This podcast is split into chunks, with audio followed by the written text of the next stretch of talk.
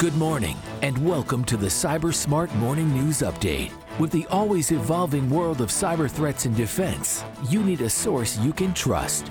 FBI retired Special Agent Darren Mott guides you through today's intricate cyber landscape and brings you the latest headlines and insights and what it means to you.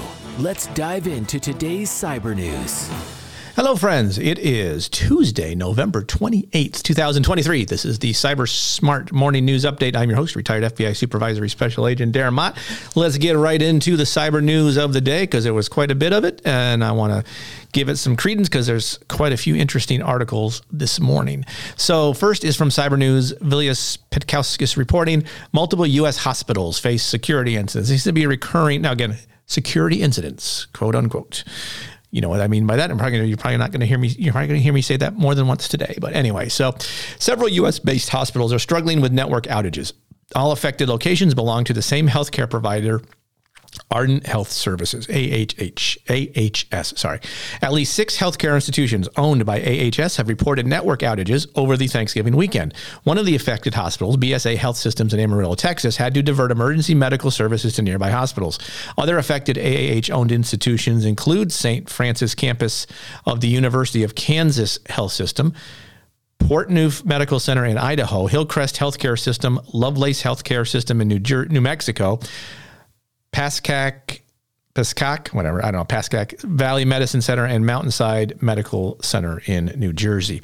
While BSA Healthcare Systems and Hillcrest Healthcare Systems separately confirmed to local media they were dealing with a quote unquote network disruption, which I'm sure over the next couple of days we'll find to be a ransomware attack. Um, they did not go forward with any announcements. Um, the Ardent has not received any, uh, has not provided any comments to this particular request. Uh, Ardent claims to own 30 hospitals with over 200 sites of care and 1,400 aligned providers. The company reports its team consists of 23,000 people in several states, including Texas, New Mexico, Oklahoma, New Jersey, Kansas, and Idaho. One thing they probably do not have clearly is much of a cybersecurity presence. Or at least not a, not one they a company that size should have. Um, probably a leadership issue here as well. The CISO, if there is one, is likely to be fired because of this. But again, this comes down to what is your security posture and if you're in healthcare, what are you doing about this? This is not the first healthcare news report I've done in the last three months of doing this podcast, and nor will it be the last. So just understand if you're in healthcare, you are being targeted like nobody's business, and it's they're getting in. They're finding it very easy to do so. As we like to say, uh, why do criminals attack banks? Because that's where the money is. So this next article from SecurityWeek.com is from Ionut Arghire. I can't, I'm sorry. A R G H I R E is his last name. If anybody knows how to pronounce that, let me know. That'd be fantastic. But Fidelity National Financial takes down systems following a cyber attack. Uh, let's see. So this says Fidelity. This is a subheadline. Fidelity National Financial has experienced service disruptions after systems were taken down to contain a cyber attack. Well, at least it's not a cyber incident; it's a cyber attack. So, title insurance giant FNF, Financial National Financial Fidelity National Financial, is experienced service disruptions after it was taken down uh, has taken down multiple systems to contain a cyber attack. The incident, which the company said in a Form 8K filing with the Security and Exchange Commission, because they're required to do so, has impacted title insurance, escrow, and other title related services, mortgage transaction services, and technology to the real estate and mortgage industry. This is a huge problem because obviously this is one of the larger entities in the country that do this. And again, if you're in the finance finance arena, you're being targeted all the time. Uh, it does say that to date, the investigation has determined that the attackers gained unauthorized access to certain systems. Some credentials were stolen. While they did not specify what type of cyber attack it fell victim to, the fact that it has shut down systems to contain incident segments or incidents suggests ransomware may have been involved. Yeah, and in, in fact, the notorious Alpha V Black Cat ransomware group has already taken responsibility. So later this week, they will come out and say, "Yep, got hit with ransomware," and they will send out the notices to all impacted users, and things will move on as usual. Again, it, it continues on. I'm not sure how we fix this. I, I can't come up with uh, anything in my head on how this becomes easier or better without a national discussion on cyber le- leadership and cyber strategy. And uh, who knows? I start to lose start to lose faith myself. Cybernews.com. Gintaras Radauskas reporting Ukraine intelligence takes credit for Russian aviation agency hack. This is just to go to show this is what cyber warfare looks like these days. It is quite rare that a state openly boasts of an offensive cyber operation, but Ukraine did just that. Its intelligence announced a successful hack of Russian civilian aviation agency. The main director of intelligence of Ukraine's Ministry of Defense says it had obtained a large volume of confidential documents from Rosaviatsia, Russia's Federal Air Transport Agency, as a result of a successful complex special operation in cyberspace. The aforementioned agency is responsible for flight safety and records and rec- uh, flight safety and records. I'm sorry, flight safety and records all cases of emergency during the operation of Russian aviation. Ukrainian intelligence said it had penetrated the agency's information systems and acquired their daily reports for more than a year and a half. According to Kiev, the documents allegedly reveal that Russia's aviation is collapsing thanks to international sanctions that hit the country after it invaded neighboring Ukraine in February 2022. So, an interesting, interesting article. There's more to it if you want to go look at it. But again, this just goes to show how cyber warfare and traditional warfare now come in, come in um, in support of each other. Uh, and there's a very interesting intelligence gathering from this particular attack, especially the part about that um, their aviation is falling apart. So that's very interesting. Uh, again, more to this article if you want to read. It's a quick read. Take a look. Uh, cybernews.com. Cyberscoop.com. Oh, no, I'm sorry. That is not even an article. I apologize. I meant to close that tab. So forget that. Forget that one.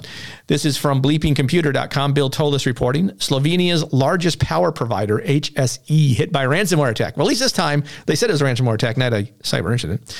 Slovenian power company holding Slovenski Elektron, okay, let's just say HSE going forward, has suffered a ransomware attack that compromised its systems and encrypted files. Yet the company says the incident did not disrupt electrical power production. That's kind of the, the way it goes with electrical companies and other critical infrastructure entities like this, because simply their main network of information that they share, do IT stuff is separate from the OT or operational technology um, divisions. Largely, hopefully, there's some separation there. It's not always is, but it does make it hard if you want to take down a power company to just impact their IT systems and hope that their the what they do normally will also go down. But HSE is Slovenia's largest power generation company, accounting for roughly 60% of domestic production. It's considered critical infrastructure in the country. And I note this article simply to note that hopefully uh, companies in the critical infrastructure space in any country, be it the United States, be it Canada, be it Mexico, be it the UK, be it France, whoever, that their their critical infrastructure entities are paying attention to news articles like this, and ideally. Within the global critical infrastructure community, they're sharing intelligence on these attacks. This is a ransomware attack, but again, it would be good to know how they get in, what they do, how they get there. Um, it does say in the article the organization has not received a ransom demand, but stated it might be too early for this, so they remain on high alert as system cleanup is underway. Um, the finger here is basically attributed or looks to be pointed towards the Rhysida ransomware gang, which has been active lately, prompting the FBI and CISA to issue a warning highlighting the group's TTPs, which is good. So you kind of get an idea of what they do. That's important. Um, but again, we will likely see more of this targeting critical infrastructure as we move forward um, as I will note here in this next article from securityaffairs.com. Uh, per, Pierluigi Paganini reporting Iranian hacker group Cyber Avengers hacked the Municipal Water Authority of Aliquippa in Pennsylvania. During the weekend, Iranian threat actors hacked the Municipal Water Authority of uh, Aliquippa and took control of one of their booster stations. The authority pointed out that the attack did not impact the operations at the facility, the water supply, you know, or the drinking water. The municipal power or municipal water authority is a public utility that provides water service to the residents and businesses of Aliquippa, Pennsylvania. The MWAA operates and maintains a network of water pipes water mains, and treatment facilities to ensure its customers have clean, safe, and reliable water. Um, they revealed that the attack was immediately detected. The impacted station monitors and regulates pressure for Raccoon and Potter townships. Pennsylvania State Police is currently investigating the attack. Uh, chances are pretty good that the FBI will come involved with this, as will CISA. The pro Palestine group targeted a system produced by Unitronics, which is software or has components that are Israeli owned. So there you go. So, like I mentioned a while ago, if you have any association to Israel, you can expect attacks from pro Palestinian groups. Here we are. They had Israeli owned software, and boom, pro Palestinian group targeted this entity. Now, how do they know that? Uh, you got to be careful what you put on online as far as what you know. Uh, it does say on its Telegram channel, Cyber Avengers announced it was it had targeted several SCADA systems at Israel water facilities. The group added that every equipment made in Israel is Cyber Avengers legal target. So the good news is none of the claim attack has caused serious damage at the targeted facility. So that's good. Um, but will that be good forever? Probably not. Someone's going to become effective and do something probably a little more damaging.